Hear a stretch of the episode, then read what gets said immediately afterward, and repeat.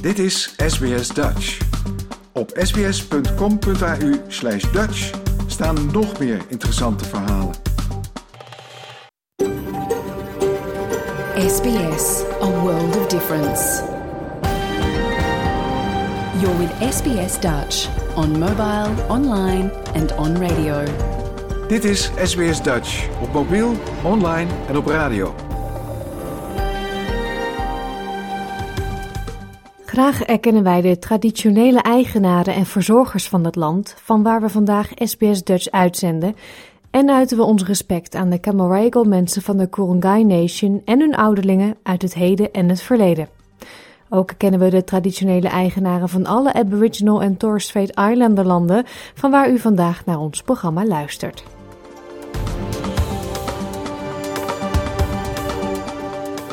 Goedemorgen, mijn naam is Pauline Roesink. Het is zaterdag 1 april 2023, geen geintje, en u luistert naar SBS Dutch, het Nederlandstalige radioprogramma van SBS.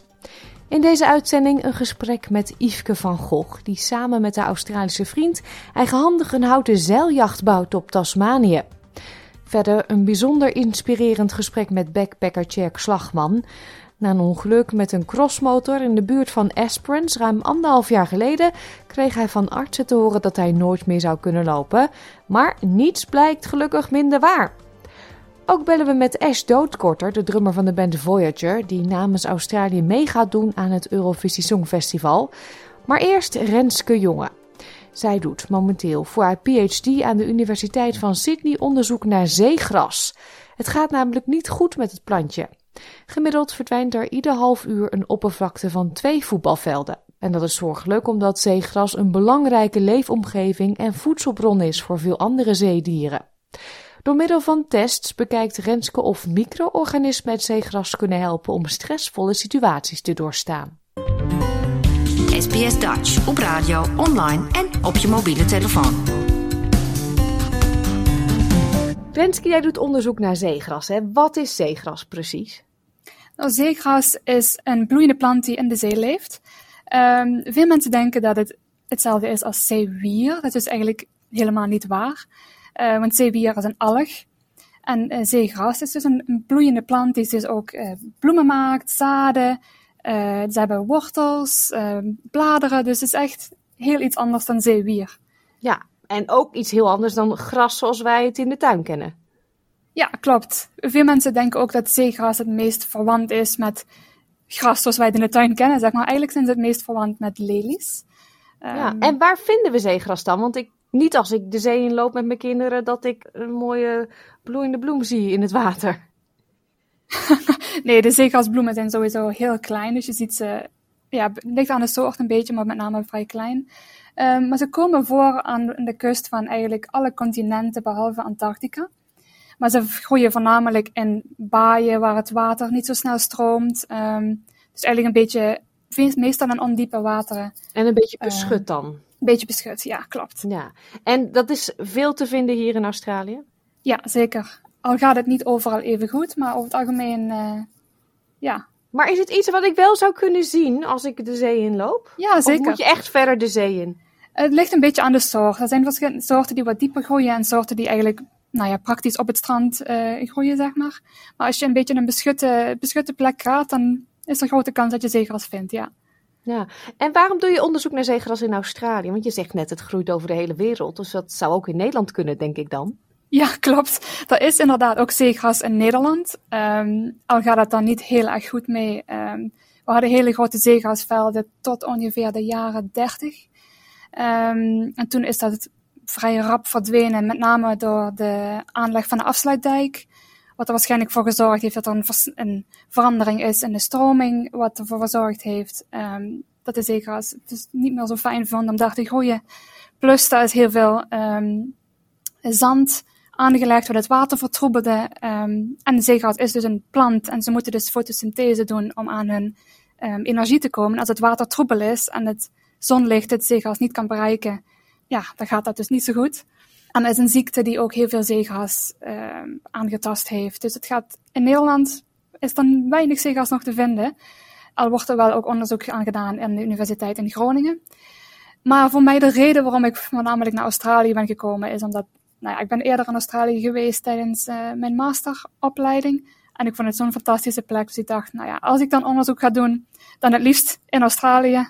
Nou ja, en via via kwam ik een plek tegen en hier ben ik dan. Ja, en hoe lang geleden ben je begonnen? Um, ongeveer anderhalf jaar geleden, in juli 2021. Ja. Hoe belangrijk is zeegras eigenlijk voor alles wat leeft in de oceaan? Ja, zeegras is hartstikke belangrijk. Het is een beetje de underdog van alle marine ecosystemen, denk ik. De meeste aandacht gaat voornamelijk naar koralen, uh, wat natuurlijk hartstikke belangrijk is. Maar zeegras speelt eigenlijk een cruciale schakel tussen koraalriffen en mangroves bijvoorbeeld. Um, want zeegras vertraagt het, het, water, dus er wordt heel veel uh, zand en sediment wordt dan als het ware gevangen door zeegras en het maakt het water helderder, wat heel belangrijk is voor koraal.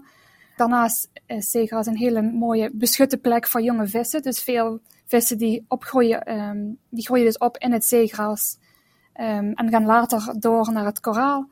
Uh, kan ik uh, Finding Nemo hier even bij aanhalen, of niet? Precies, ja.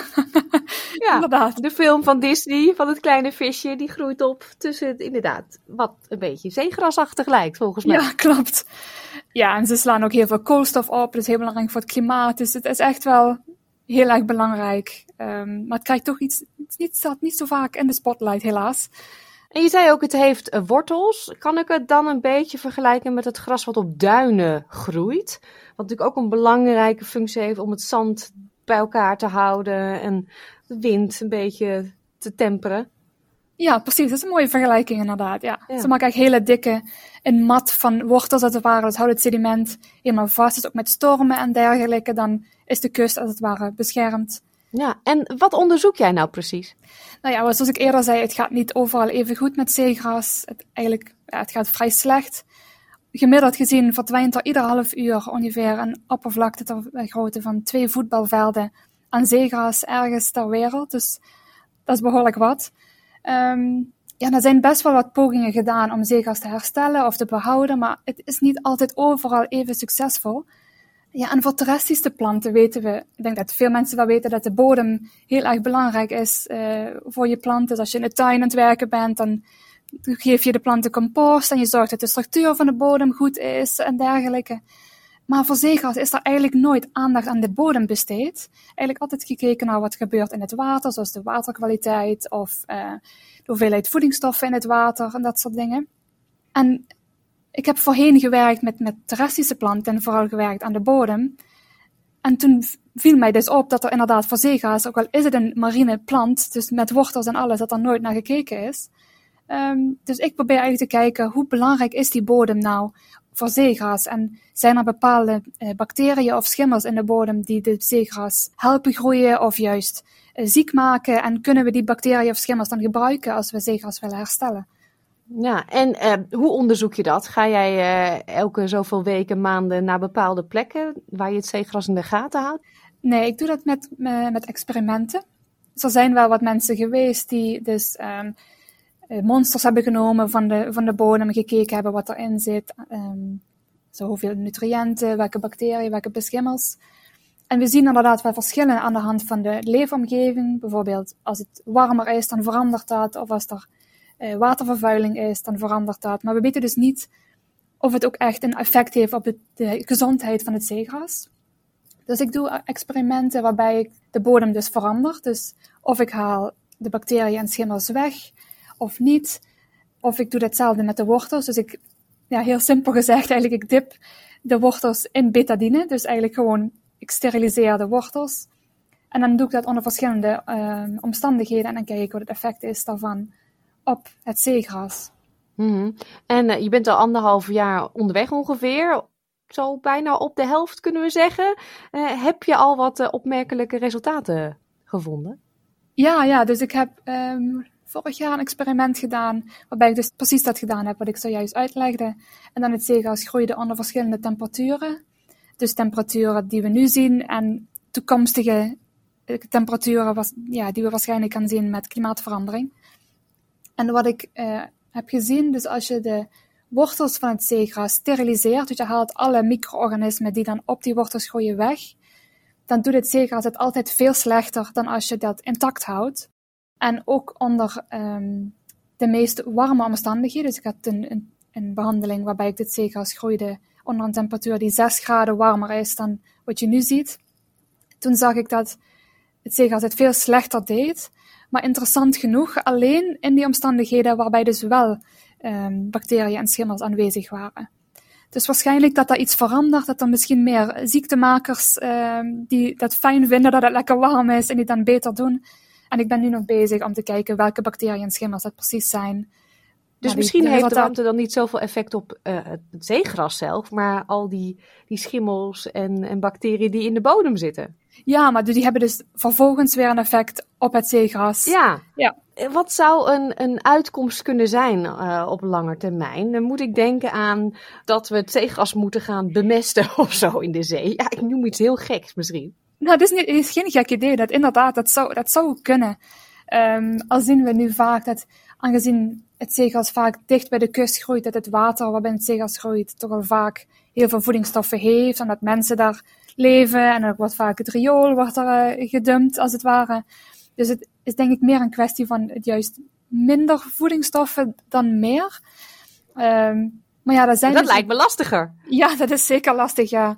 Klopt. Um, maar we zouden dus kunnen kijken of er bepaalde bacteriën zijn die heel goed zijn in het afbreken van die voedingsstoffen. En als we die vinden, kunnen we die bijvoorbeeld toevoegen aan de bodem voordat we zeegas uitplanten. Um, zoals we soms doen, nou ja, bij gewassen bijvoorbeeld, dan worden bepaalde schimmels toegevoegd die stikstof of uh, fosfaat voor de plant beschikbaar maken. Dus een beetje in die richting. Maar daar zijn we, moeten nog flink wat onderzoek doen voordat dat uh, wellicht gebruikt kan worden. Ja. Dankjewel voor deze duidelijke uitleg en heel veel succes met het onderzoek. Ja, hartstikke bedankt. Dankjewel. Over anderhalve maand, half mei, schittert de pop-metalband Voyager op het Eurovisie Songfestival. Met hun liedje Promise doen de West-Australiërs een gooi naar eeuwige roem. Onlangs spraken wij met de drummer van de band Ash Doodkorte en hij vertelde ons onder meer hoe hij zichzelf drummen heeft geleerd. Ook legde hij uit waarom de band graag wil meedoen aan het Songfestival en hij bekende dat hij door zijn Nederlandse open oma dol is op advocaat. SBS Dutch, woensdag en zaterdag om 11 uur ochtends of online op elk gewenst tijdstip.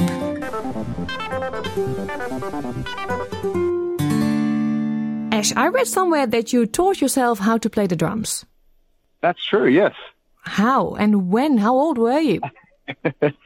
I was uh, I was 14 years old, um, and I can't explain it. Just for some reason, something snapped in my brain, and I decided I wanted to be a drummer.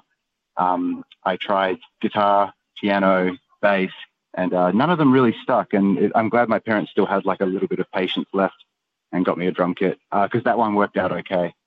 When I got the drum kit, I just got a. Uh, my dad bought me a book with it, which had like the eight main beats you need to know, which is like a rock beat, a metal beat, a funk beat, a Latin beat.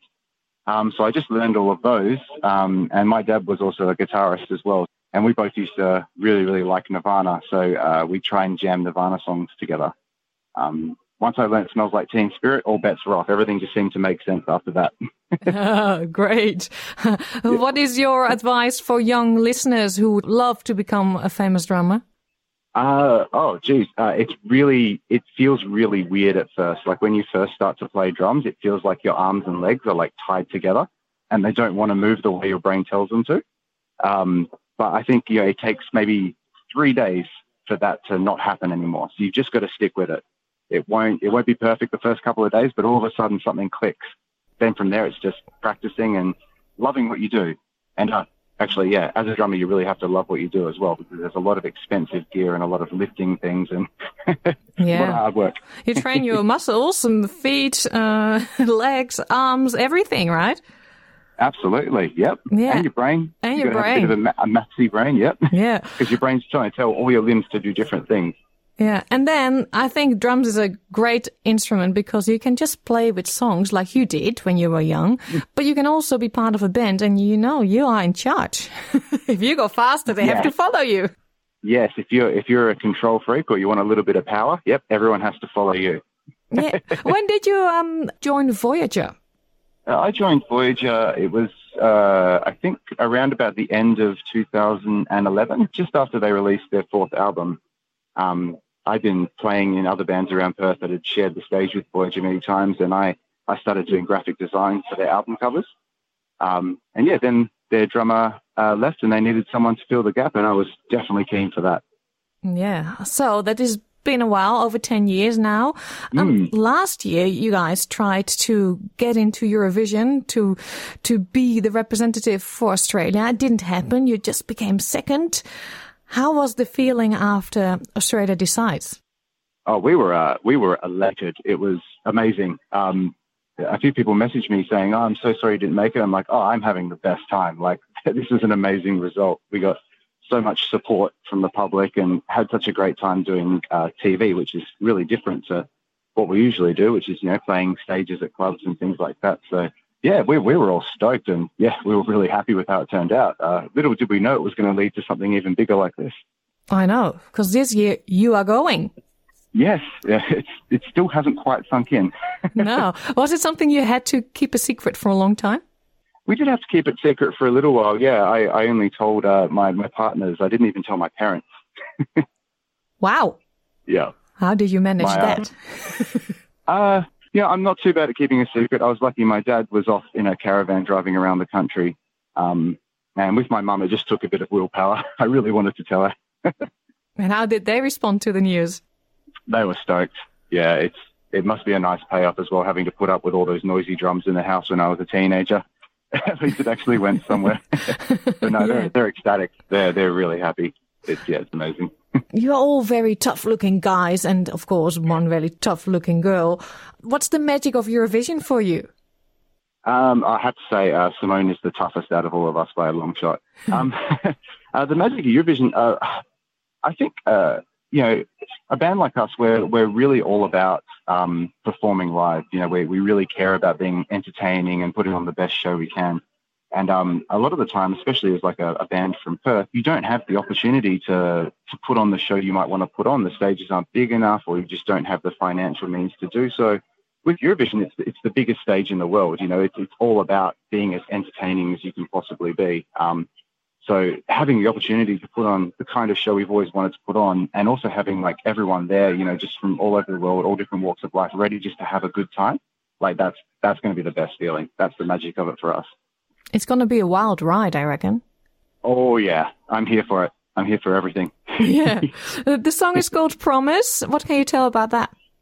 Uh, yeah, it, it's an interesting one. Um, I, I feel like it's very easy to kind of get bogged down in um, like you know all of the, the bad things that seem to be happening on a daily basis. And you know, while you have to pay attention to those things and you have to be aware of them, at the same time, you know, if we if we try and take a bit more of a positive outlook on things, or we we try and work hard to make things better, we can maybe promise ourselves that things are going to be all right. So I, I think you know, in some ways, it's it's taking a little bit of a break from how bad everything is and just reminding yourself that you know if we do the right things, we put the work in, it's all going to be all right. And we can promise ourselves that if we're prepared to put in the effort. Yeah, and in terms of the style of the song, I read your metal pop group. It's it's a bit of synthesizer, it's guitars. I heard one in the song. that one came as a surprise. yes, I- I've been loving watching the reactions to people when they get to that part. um, I mean, style-wise, it is it's a it's definitely a metal song, but it has a lot of pop elements. Like we Voyager likes to think of itself as a band that uh, is kind of like a, a pop band uh, disguised as a metal band. Um, but at the same time, we are a metal band who's disguised as a pop band as well. We we like to sort of bring those things together. So it's definitely heavy, but uh, we don't ignore the fact that we want you to be able to dance to it and have a good time. yeah, I uh, watched the video clip and the scenery you're in. You're all playing. Wow, some great spots in WA. Isn't it beautiful? Kalbarri National Park, just to mention Yes. one. Yep, on Nanda Country. Yep, and uh, the Hut Lagoon as well, also on Nanda Country. It's uh, it's a beautiful landscape we have here. Some parts are so alien, um, and just unlike anything you see anywhere else. It's it's a great place to live and visit. When will Eurovision be a success for you guys? I mean, we all hope you win, of course. I mean, oh, I can't say that because the Netherlands is also participating. oh, what did I do? but That's what okay. You're allowed. I won't. I won't tell anyone. Do you have a goal? Um, I mean, we, we obviously have the lofty goals of taking it all the way, but, uh, you know, I, I think for all of us, just personally, like we, we've already hit that goal, you know, like we wanted to get here. It's something we've been working at very hard, and we just wanted people to be able to see what we could do and just to hear our music. Um, and you know, sometimes it's hard to find that platform because there are so many bands out there, and there's there's so many things demanding your attention. So, yeah, every time we talk about it with each other, we just sit there and think we've we've already won. Like we've we've already done what we set out to do. So everything on top is a bonus. Um, but yeah, like uh, if I've got my game face on, definitely got to get through that semi final and get to the grand final. That's that's the goal. Yeah, just rock the stage and don't think about all the millions of people who are watching you. oh, I'm definitely going to be thinking about that. That's going to make me play even harder. yeah. So uh, one thing I have to touch base on with you is uh, your last name, Doodkorte. Um, yes. That tells us you've got some Dutch heritage. I do, yeah. My dad's side of the family uh, came to Australia uh, right at the end of the 50s. Yeah, and did you get a lot of the Dutch uh, language, food, etc.? I didn't get much language actually. Um, my my dad never really spoke much at all around the family. I know he understands it, but yeah, as a child, he never really spoke it around us. And I heard a little bit from my Oma and Opa, but uh, I was too young to really sort of understand, I guess, what they were they were saying. Um, but definitely picked up a lot of, particularly food and drink. Uh, there was always salted licorice in my house. There was always croquettes in the freezer. There was uh, always roller mops in my Opa's house. Um, and, uh, you know, there's always a bottle of avocado somewhere around as well. That's a demand of mine. Oh, this... Um, I remember that. this is really showing that it's grandparents' influence, like roll mops and advocaat. That is really oh, yeah. grandparent yeah. stuff. Yeah, that's great. But it was one of my demands. When I first moved out of home, I had to make sure there was a bottle of avocado there. That's amazing. Oh, I wish you all the best. I mean, I think the train has left the station and you had to jump on it and go for it. Absolutely. Yeah. Thank you so much for your time and good luck. Thank you so much. Can't wait to rock the stage.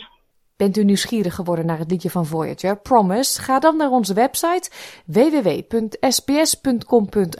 Dutch, want daar kunt u de videoclip bekijken.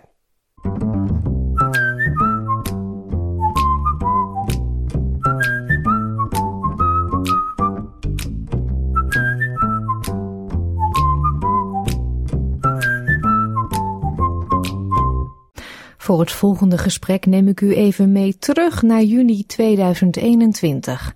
De toen 29-jarige Tjerk Slagman heeft de tijd van zijn leven in Australië.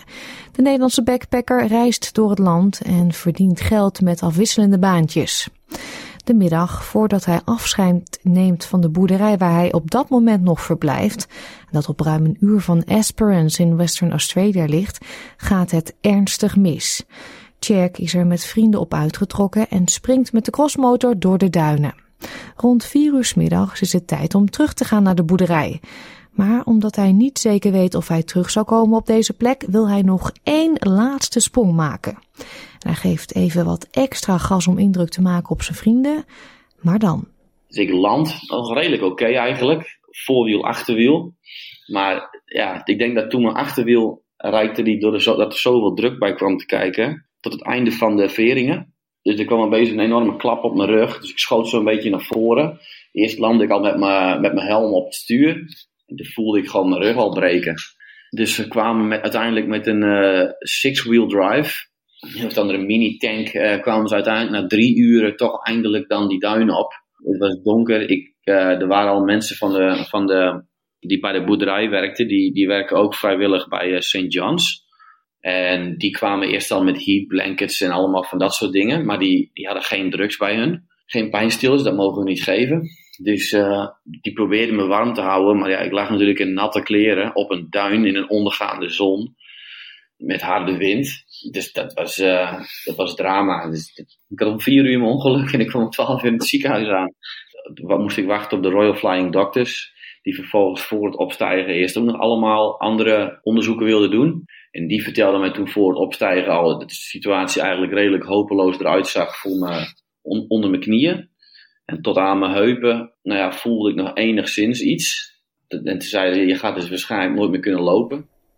Ja, een verschrikkelijke boodschap die hij helemaal alleen moest verwerken, omdat zijn ouders vanwege de COVID-19-pandemie geen toestemming kregen om naar WA te komen. In november 2021, toen Tjerk net uit het ziekenhuis ontslagen was, spraken we hem over zijn zware revalidatietraject. Daar hoorde u zojuist een fragment van. En toen al liet hij doktoren versteld staan, want op dat moment kon hij met behulp van krukken weer wat stapjes lopen. Het verhaal van Tjerk maakte op veel mensen indruk en dus vonden wij het hoogste tijd om nu, bijna anderhalf jaar later, weer eens contact met hem te zoeken om te horen hoe het nu met hem gaat. En echt, u zult versteld staan. Jouw gemeenschap, jouw gesprek, SBS Dutch. Het gaat hartstikke goed met mij. Ik zit nog op mijn plekje in Perth. Nog steeds? Nog steeds. Ik ben inmiddels wel eventjes terug naar Nederland geweest. Zodra de grens open ging, ben ik twee maanden terug geweest. En toen weer hierheen en we revalideren rustig verder. Maar ho, jij zegt dus ik ben naar Nederland geweest. Dat is niet een vlucht van een paar minuten. Dan moet je in een behoorlijke goede conditie geweest zijn. Ik was toen nog op krukken en inmiddels zonder. Ja. Dat meen je niet. Ja. Uh, lang verhaal kort. Ik denk dat ik uh, ja, wel heel, heel, erg, heel erg mazzel heb gehad. Ja. En wilskracht. Ja, maar die heeft iedereen denk ik wel. Dat ja? begint allemaal met mazzel, denk ik, ja. De dokters die tegen jou zeiden destijds, ja, sorry, uh, je bent verlamd, je kan waarschijnlijk nooit meer lopen. Ik neem aan dat je die uh, nog wel eens ziet. Ik heb ze allemaal uh, ja, de hand geschud. Inclusief de mensen die mij echt uit de duinen gehaald hebben. Ik ben nog terug geweest in Esperance. iedereen kunnen bedanken. En ja, iedereen zeg maar kunnen laten zien waar zij het voor doen. Want dit gebeurt eigenlijk nooit. Ik denk dat dit wel een succesverhaal is dat hun ook allemaal heel erg goed gedaan heeft. En de doktoren, ja, die, nou ja, die, die zien het misschien eens een keer vaker. Die weten dat het eventueel misschien zou kunnen. Maar ja, die zijn natuurlijk ook. Uh, die waren met stomheid geslagen, dat zeker. Ja, helemaal. Nu jij zonder krukken loopt, je zei tegen mij vooraf zelfs: ik ben een beetje aan het joggen. Ja, ik ben nu uh, net naast, uh, een uur na dit interview heb ik mijn volgende interview. Dat is voor de HBF Run for a Reason. Eh, dat is een loop hier in mei. En dan ga ik een fundraiser organiseren inderdaad uh, voor Spinal Cord Injuries Australia. Ik ben van plan de 12 kilometer te rennen. Ik ben nu net begonnen met rennen, noem het rennen. Het mag, het mag eigenlijk geen rennen heten, denk ik, maar het is een soort van rennen. Dat wordt even flink aanpoten de komende maanden. En dan hoop ik dat wel te halen, ja. Ja, en wanneer gaat dat plaatsvinden dan? 21 mei. ja, dat, eh, dat is over drie maanden, iets meer dan drie maanden. Ja, ik heb net besloten vorige week in plaats van de halve marathon naar 12 toe te gaan. Het grote doel om dit voor mij af te sluiten was een halve marathon. Of eigenlijk de marathon, maar die, die komt dan later wel. Dat is nu gewoon nog niet haalbaar. Ik heb nu zo lang op de bank gezeten, naar de gym op de bank, naar de gym, chagrijnig tegen iedereen gedaan, maar dat ik altijd zo moe ben, dat heb ik nu eventjes niet meer voor over. Dus ik ben een stapje naar beneden gegaan. Ja. Neem ons nog eens mee terug naar dat hele proces, want uh, de doktoren zeiden dat, dat, dat, ja, hou er rekening mee, je kan niet meer lopen. Toen zei jij al in het vorige interview, haha, dat zal ik ze wel eens even laten zien. Toen ging je al heel goed. Um, hè, kon je af en toe um, volgens mij kleine stapjes maken met de krukken? Ja, zeg maar, ja. Functioneel was het toen nog niks. Dat was, ik, ik heb met jullie gesproken toen ik net uit het ziekenhuis was. Ja. Dus toen deed ik alles in principe in de rolstoel. En in huis waren een heel klein huisje, wat heel handig was. Hoef je niet meer dan 5 meter te lopen. Maar toen telde ik inderdaad echt nog wel uh, per 10 centimeter hoe de afstanden die ik liep. Ja, dat is door de, dat is door de afgelopen maanden heen. Is dat van, uh, van rolstoel naar nooit meer in een rolstoel, maar altijd met krukken. En na negen, of ongeveer negen maanden na mijn ongeluk um, begon mijn linkerbovenbeen heel langzaam terug te komen. En daarmee kwam ook functionaliteit langzaam terug. Tot, een, tot op een punt nu dat ik dus inderdaad zonder krukken ben. Uh, ik ben weer aan het werk. Um, en wat voor werk doe je?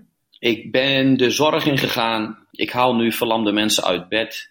Wauw. Ja, andere mensen die niet zo, uh, niet zo mazzel als mij hebben, uh, kijken of ik daar een rol van betekenis kan, kan spelen. Zowel mentaal als nou, gewoon als, als thuiszorg.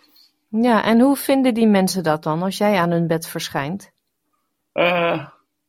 ze nemen denk ik voor mij wat makkelijke dingen aan. Dat is wel, dat is wel denk ik een heel groot voordeel. ze hoeven mij ook vrij weinig uit te leggen, want ik denk toch al soort van hoe zij denken. Dat is voor hun heel erg lekker. Uh, in de thuiszorg is het niet alleen maar verlamde mensen. Dus heel veel mensen is het nog steeds nieuw voor die bij hun over de vloer komen. En ze moeten mij weer uitleggen. Want ieder verlamd mens is ook weer net wat anders. Dus ieder dwarslezen is gewoon net wat anders. Dus ook in de hulp die ze daarbij nodig hebben. Uh, dat is heel vermoeiend. En dat, ja, dat, dat hoeft bij mij denk ik allemaal wat minder. Hmm. Dat is zeker een voordeel. Ja. ja. Maar ze kunnen ook denken, ja, hij staat daar wel. Ja, nou, zo heb, zo heb ik het gelukkig nog niet gehad. Daar was ik inderdaad heel erg bang voor. Dat ik, ik was inderdaad in mijn hoofd heel erg daarmee bezig. Dat zal inderdaad, ja, ja je krijgt van die, ja, jij hebt makkelijk praten. Achtige, maar dat is het eigenlijk helemaal niet. Dat heb ik wel een beetje met vrienden van het ziekenhuis, of de jongens met wie ik in het ziekenhuis heb gelegen. Die hebben inderdaad wel eens af en toe zo'n soort gedropt. En dat snap ik ook wel. Dat is dan, dan heb je het er even over. En dan, uh, ja, ja, dat is natuurlijk helemaal geen afgunst, maar wel van ik zou dat ook willen. Ik zou dat net als jij willen. Het is gewoon jaloezie. En dat is uh, niet meer dan logisch ook, ja. Ja. Um, dit ongeluk gebeurde toen jij hier als backpacker was. Nou hoor ik jou zeggen, ik ben hier nog steeds en ik werk in de zorg. Ja. Is dit je nieuwe thuis? Is het jou ook gelukt om hier voor lange termijn uh, te blijven? We zijn in afwachting van de, van de immigratiedienst al, uh, nou, inmiddels al negen maanden geloof ik. Maar mijn vriendin die, eh, die, die start een sponsorship inderdaad. En daar sta ik dan ook bij op. Dus we zijn wel in het proces om hier te blijven, zeker, ja. Ja, wat vinden je ouders daarvan? Want ja, dit ongeluk gebeurde tijdens oh. COVID. Zij konden niet naar jou toe. Dat was natuurlijk dramatisch voor hen. Ja, nee, dat was daarom uh, toen de grenzen open gingen vorig jaar maart, april. Toen, ik was inderdaad toen in april meteen thuis. En dat was wel even heel erg nodig. Veel tijd met hun doorgebracht, zodat ze allemaal even konden zien hoe het ging. En want je zegt altijd wel dat het goed gaat, maar zij bellen altijd met mij door het tijdverschil. Wanneer ik al getraind heb en al wat chagrijniger of kortaf vaak ben. Gewoon vermoeidheid. Dus zij zien mij vaak op de bank liggen. En ik zeg wel dat, dat ik dingen doe, maar ze moeten dat toch met eigen ogen zien, denk ik. En uh, ja, ik zie ze volgende week weer. Ze komen volgende week hier. Dus uh, ik, daar heb ik heel veel zin in. En dat gaat een heel groot verschil zijn met vorig jaar april en nu. Ja, dat gaat een heel ja. groot verschil zijn weer. Functioneel weer veel, veel beter. Wat ik zei, ik, ik, ben, ik ben in Nederland gestopt met krukken gebruiken. En ik ben gestart met fietsen. En in week 1 was mijn linkerbeen eigenlijk gewoon niet sterk genoeg om te fietsen. En na negen weken in Nederland, uh, toen haalde ik de eerste mensen al wel in ja, op de fiets. Het is, wel ongelooflijk uh, wat je kan met je lichaam, hè? Ja, ja. En dat was voor mij ook weer allemaal nieuwe vormen van training. Dat, uh, dat mijn, eigenlijk mijn herstel ook alweer ten goede kwam. Even bepaalde patronen doorbroken. Trainen is wel echt een sleur op een gegeven moment.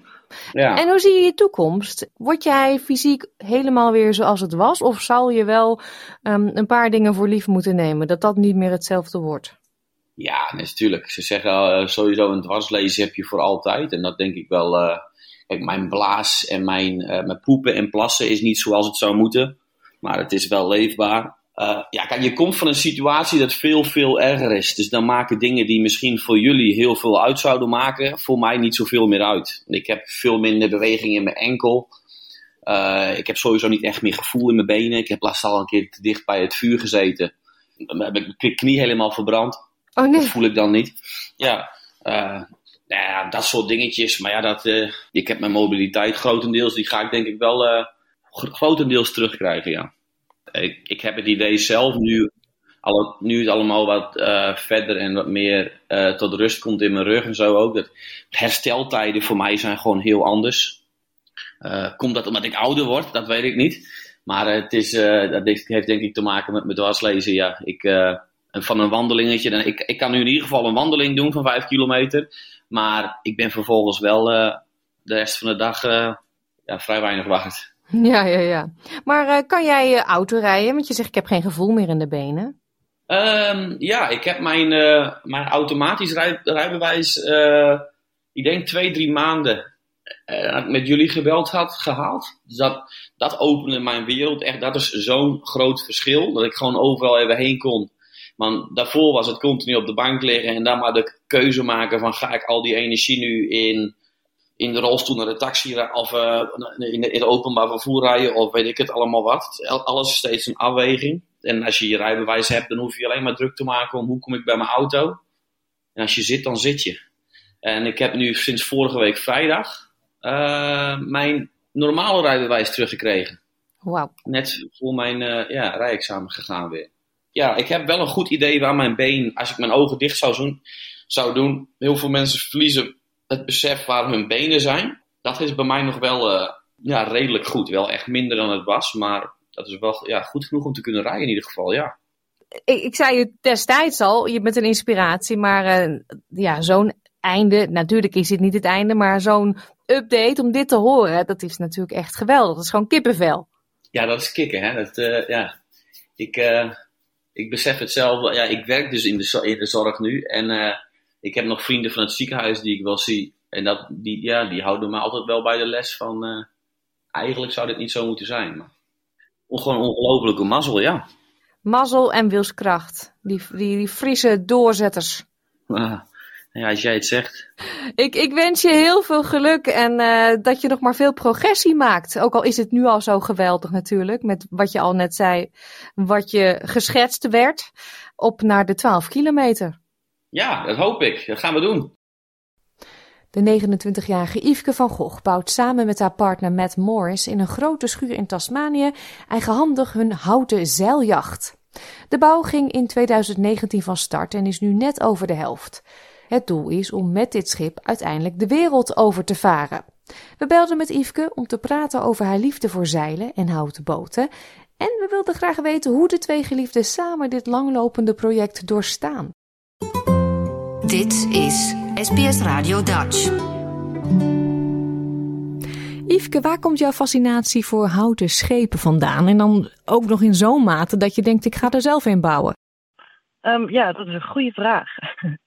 ik ben begonnen met varen op tollships in Nederland vanaf mijn achttiende. En toen ik in die wereld van varen en zeilen terecht kwam, ja, dan ga je toch veel om je heen kijken naar andere boten en schepen en de, de levensstijl die daarbij hoort. En um, ja, toen begon er een soort van passie voor, voor houten schepen, de traditionele zeilschepen. Um, dus het is allemaal begonnen op een boot.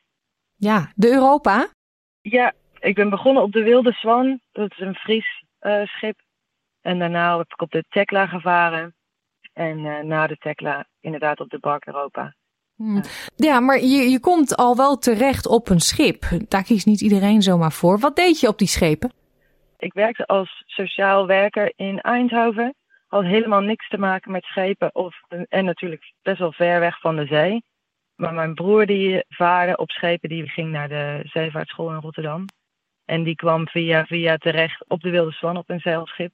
En die vertelde me de grootste verhalen over hoe, hoe ontzettend leuk dat was. En uh, op een gegeven moment kreeg ik de kans om een reis mee te varen vanaf de Caribbean terug naar Nederland. Um, als bemanning. En uh, dan begeleid je studenten van, van middelbare scholen, die komen dan aan boord. Om op, aan boord op school te zijn, zeg maar. Um, en dat deed ik voor zes weken en ik kwam aan op de Azoren. En daar belde ik mijn ouders op en ik zei van nou, ik denk dat ik mijn baan moet opzeggen en mijn appartement moet opzeggen en mijn auto moet verkopen, want ik wil hier blijven. Dus toen uh, ben ik blijven hangen en heb ik al een aantal cursussen gedaan. En dan vaar je inderdaad als matroos op een zeilschip. Ja, en je hebt ook de zeevaartschool gedaan in Enkhuizen. Uh, ja. Is het daar waar je met tegenkwam? Uh, met kwam ik tegen op de Europa. Dus daar wij, wij werkten samen. En um, daarna ben ik inderdaad naar Enkhuizen gegaan, de zeevaartschool. Voor een officiersopleiding daar. Dus ik heb daar de tweejarige opleiding gedaan. En Matt die heeft uiteindelijk daar ook op school gezeten.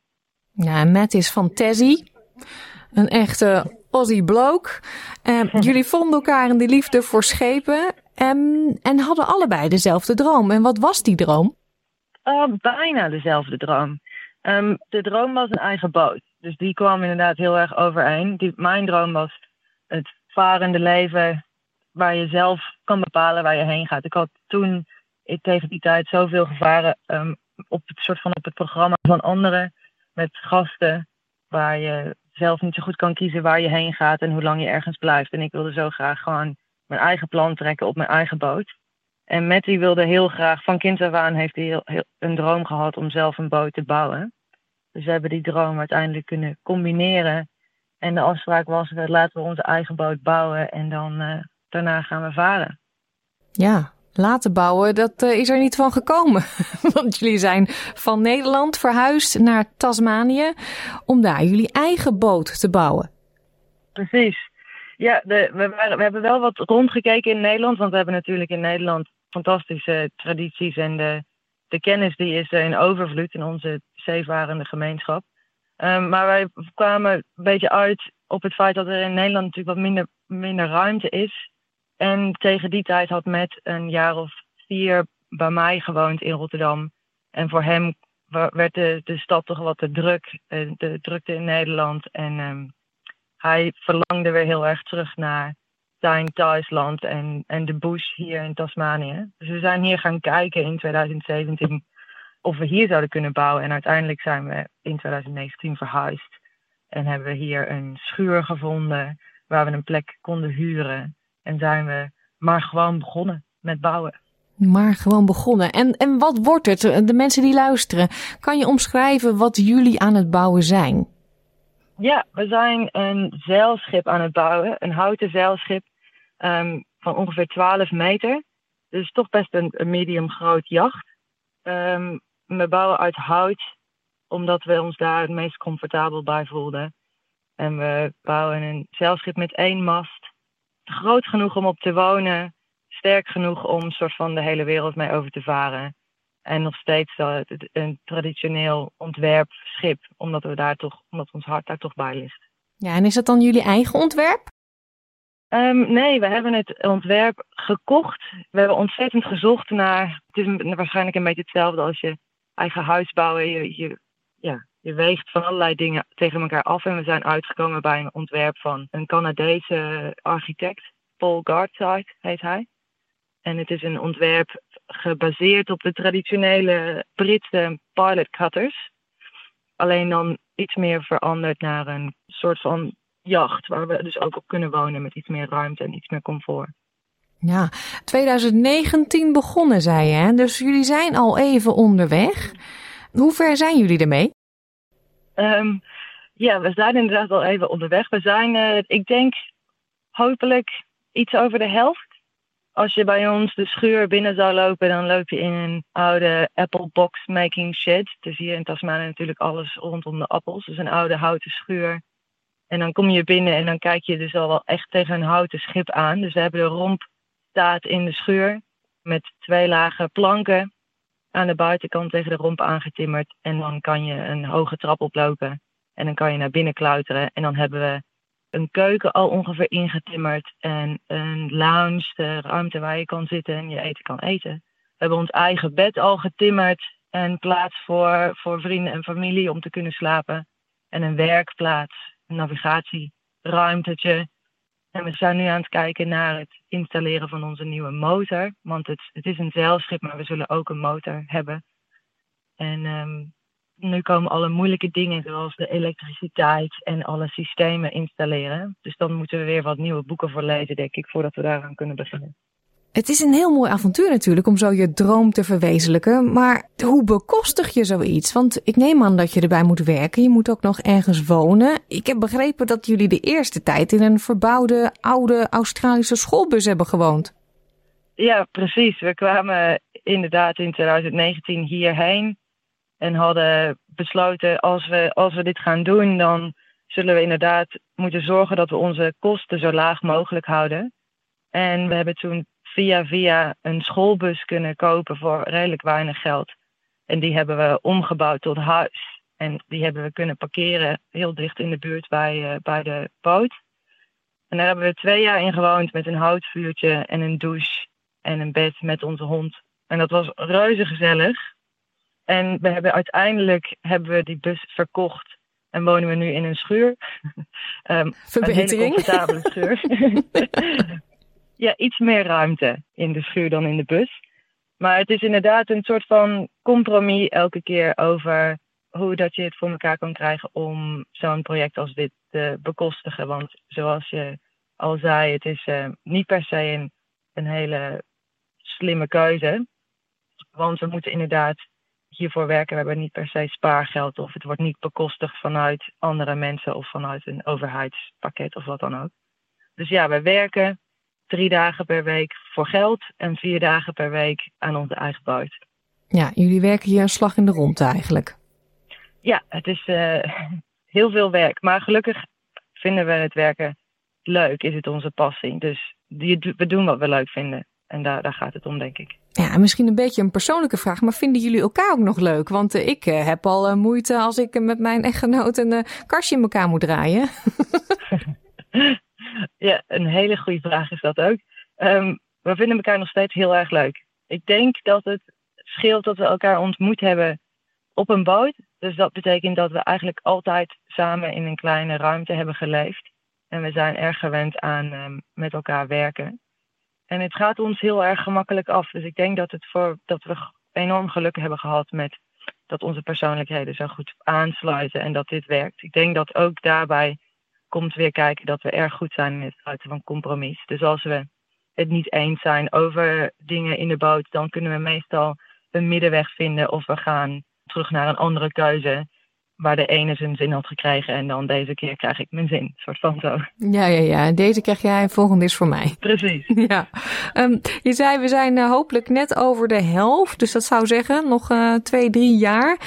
En dan, dan is die klaar. Moet die uit die grote schuur te water. Lijkt me sowieso een spannend moment. Maar wat dan? Ja, dat is een heel spannend moment. Ik weet ook nog niet precies hoe we het gaan doen. Gelukkig hebben we een hele flexibele huisbaas of landeigenaar hier. We hebben al besproken dat het misschien nodig is dat we een gat in het dak moeten maken om de boot door het dak heen daar buiten te, te krijgen met een grote kraan. Um, omdat hij niet door de deur past. Oh jee. Maar, en dan inderdaad op een vrachtwagen en dan naar het water. En dan wordt het enorm spannend als je het schip dan daadwerkelijk ter water laat. En um, ja, we hebben gelukkig veel mensen om ons heen hier die ervaring hebben met dit soort dingen, met grote projecten. En ook wel veel gesproken met, met andere mensen die hun eigen boot gebouwd hebben. En we krijgen voornamelijk de tip dat het een enorme soort van decompressiemoment is waar je je schip ter water gaat en je hebt jarenlang in een routine gewerkt met één doel. En als het dan in het water ligt, dan val je een soort van in een moment waar je niet meer zo goed weet wat je met jezelf aan moet. Dus we zijn daar, ons daarop voorbereid. Dat we waarschijnlijk het even rustig aan moeten doen. Even ademhalen als het eenmaal in het water ligt.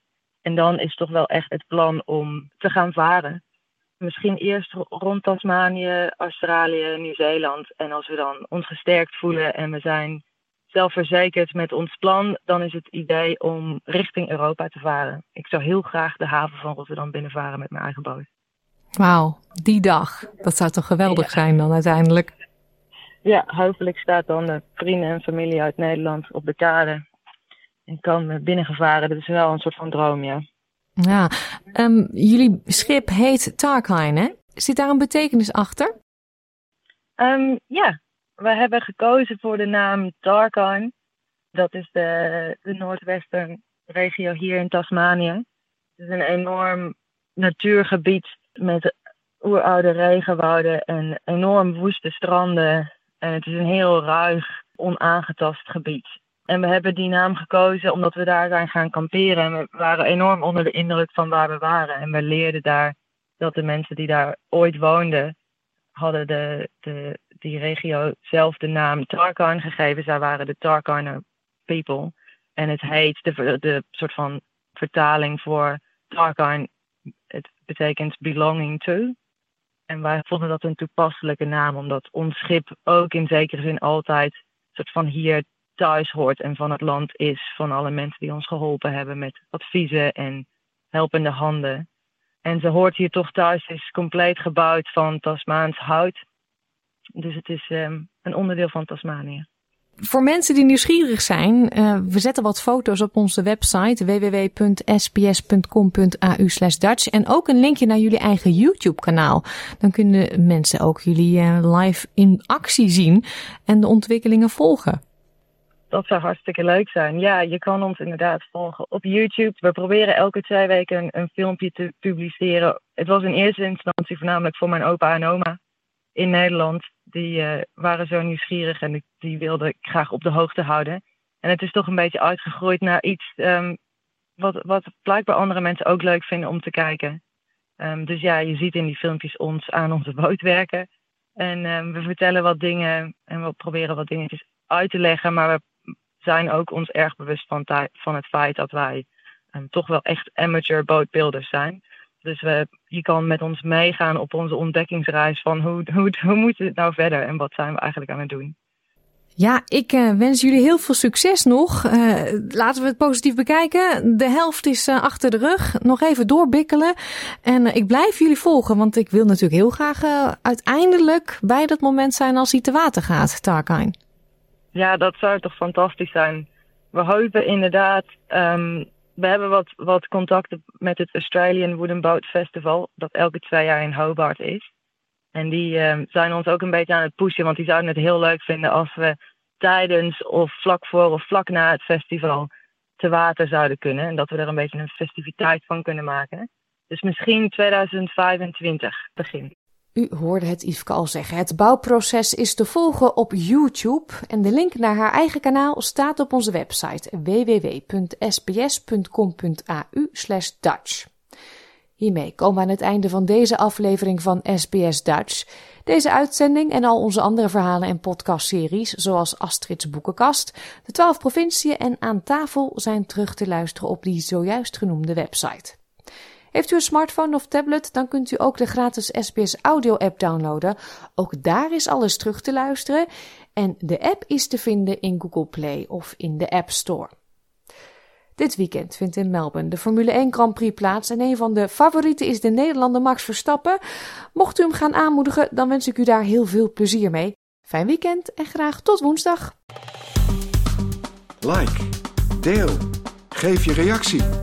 Volg SBS Dutch op Facebook.